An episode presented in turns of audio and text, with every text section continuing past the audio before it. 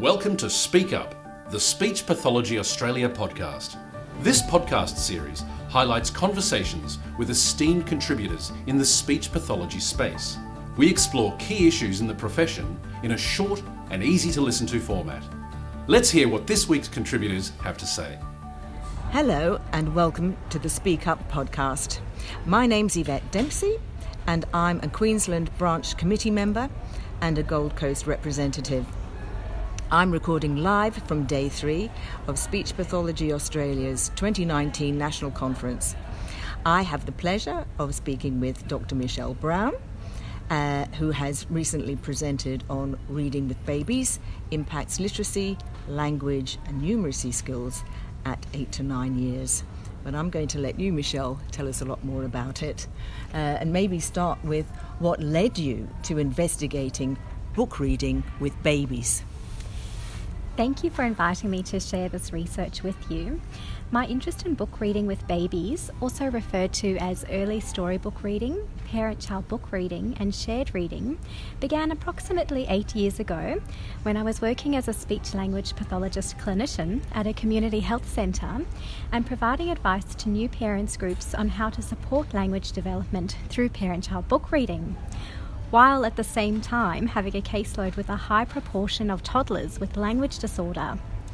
I often used book reading as a therapy tool, however, at the time there was limited evidence for the effectiveness of book reading with infants, which led me to embark on further investigation on how book reading during infancy can support language and ultimately literacy development.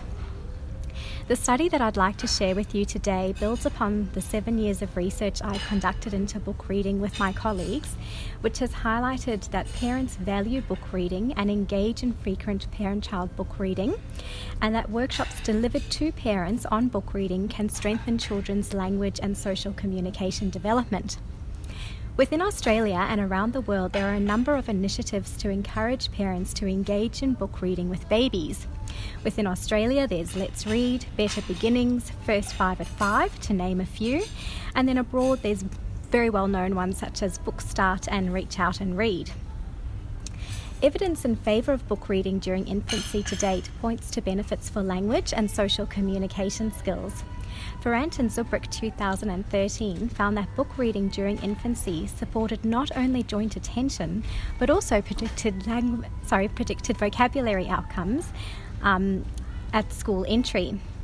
The link between book reading and vocabulary outcomes has also been highlighted by both Bookstart and Reach Out and Read studies, which have found that book reading during infancy supports language development.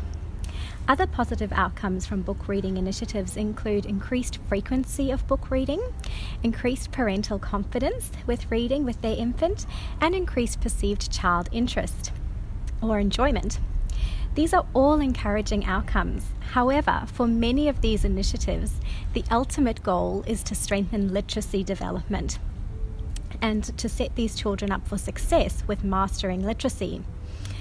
Um, while there is evidence that book reading with preschool and primary school children supports later literacy success, there is limited evidence with Uh, with infants. And as Demer et al. 2011 have quoted, Despite the widespread belief in the importance of parent child book reading interactions for children's later language and reading outcomes, empirical evidence supporting this link is weak. Given that literacy skills are a salient predictor of later life outcomes, specifically academic achievement, employment, quality of life, and mental health, as reported by researchers such as Law, Rush, Schoon, and Parsons 2009, and McLaughlin, Spears, and Shanaza 2012, further research was needed to understand the long term benefits from book reading with infants.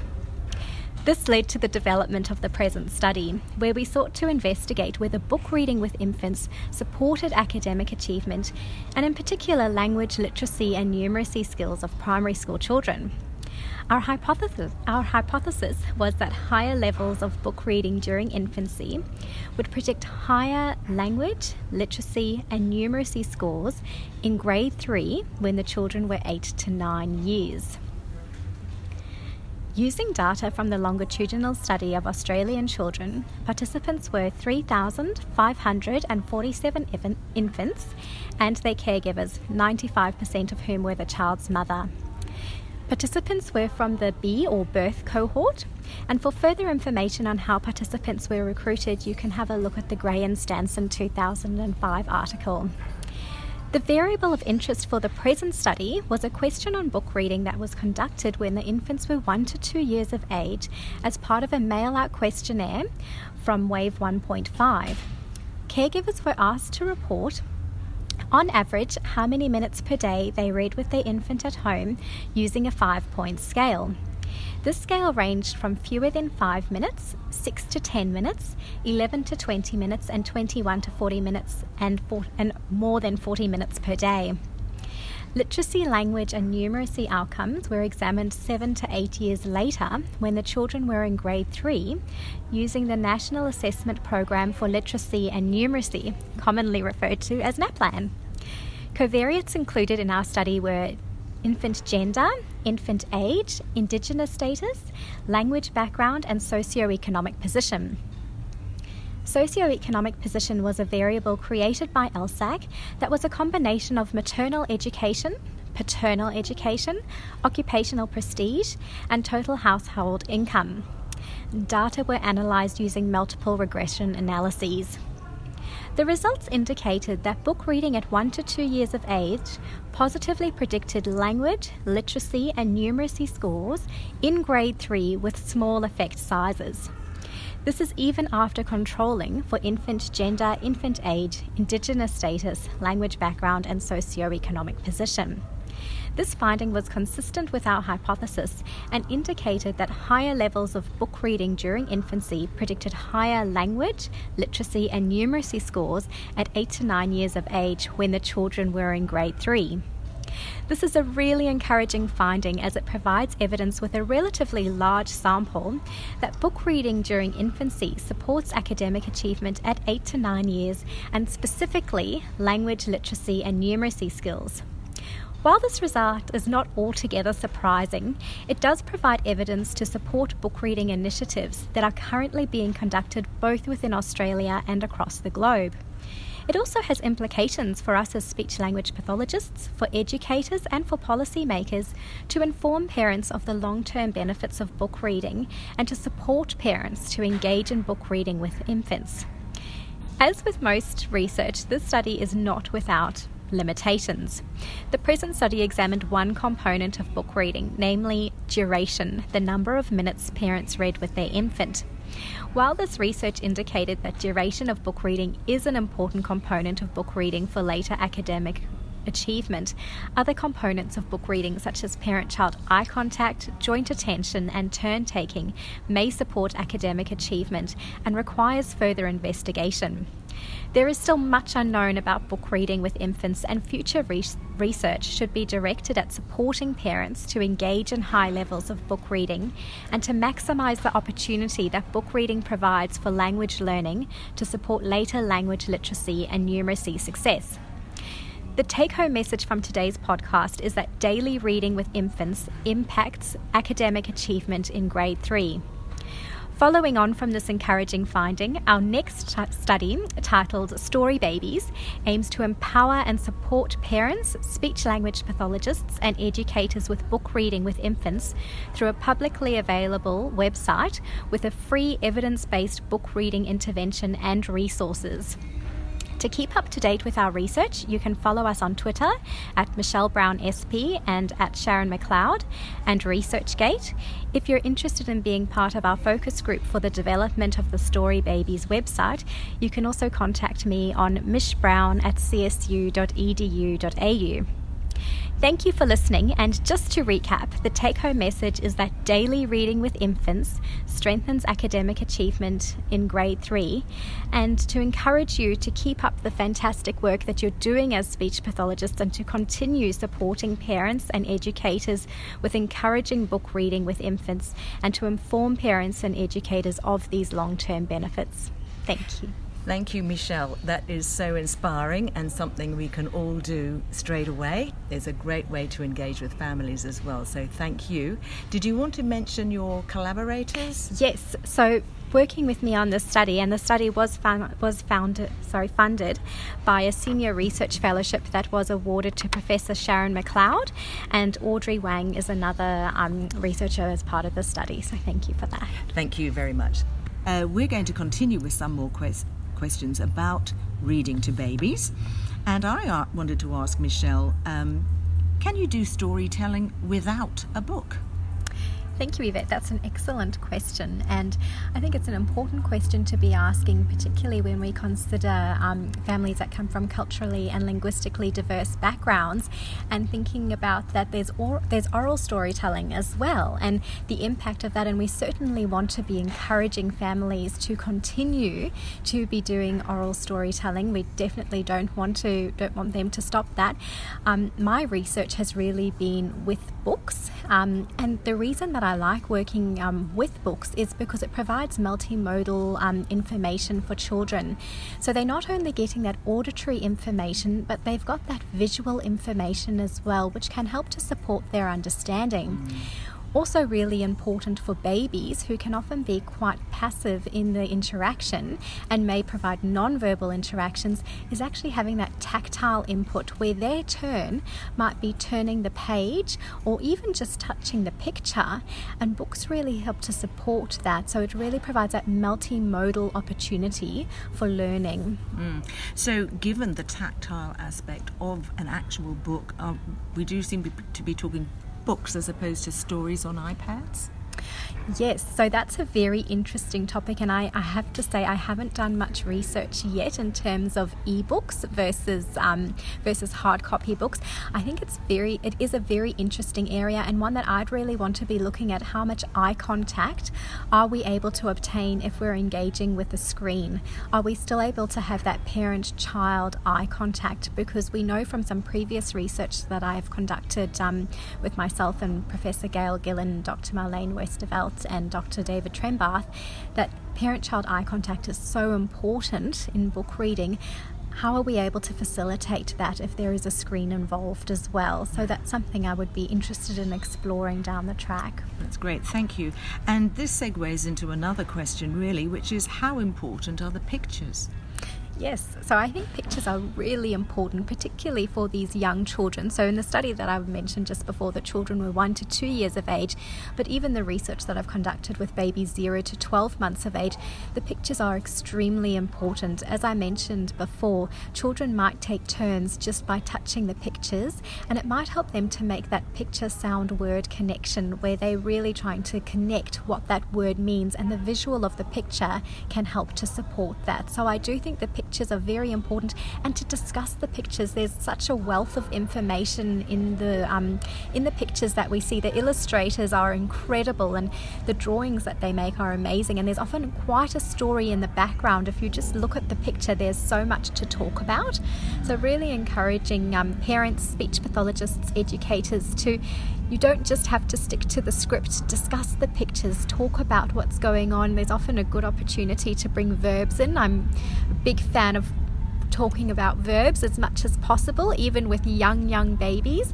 And it's really to support their language development. So, thinking about how you can bring in those words and not just focusing just on that one word class, the nouns, which we can be so tempted to talk about because they're more obvious. Mm, well, we were hearing about that only this morning. Um, verbs are so necessary, and all those um, uh, conjunction words and adjectives. Yes. So uh, you can go for your life, really. I'm sort of thinking when you've got a good picture. Yes, so much to talk about. yes, and you've already touched on this, but I might as well um, absolutely clarify it. Um, how young can you go reading to babies? What do you mean by young babies? That's an excellent question. So, although the research study that I presented today was with um, babies who were one to two years of age, earlier research that I've conducted over the past seven years has been with babies zero to 12 months of age. And I would be recommending that parents engage in book reading from birth. Mm. Um, really encouraging parents to read as, as from as young as possible. And um, some earlier research that I conducted, we actually found that parents valued book reading, and that 76% of parents, and this data was actually collected here in Brisbane, mm-hmm. um, in two different areas, a less advantaged area and a more advantaged area, and we found that both lots of family, both groups of um, both, both cohorts valued book reading and read to their children from birth. So that's so encouraging. That is fantastic, and it's reminded me since we're sitting in Brisbane and Queensland that Read and Grow is a, a something you said you are aware of, and of course that's yes. a, something that's being rolled out very well in this state. Um, uh, I also wanted to ask, what about um, the children in the community who get read to, uh, have wonderful experience with uh, being read to by parents and others, and yet they continue to have literacy difficulties when it comes to that moment. What can we say to families who have that experience? Yes, and I think that's a very important and a, a a very realistic area for that we have as speech pathologists that we hear from families, and we're certainly not saying that um, that parents if their child has dyslexia that they haven't read to their child.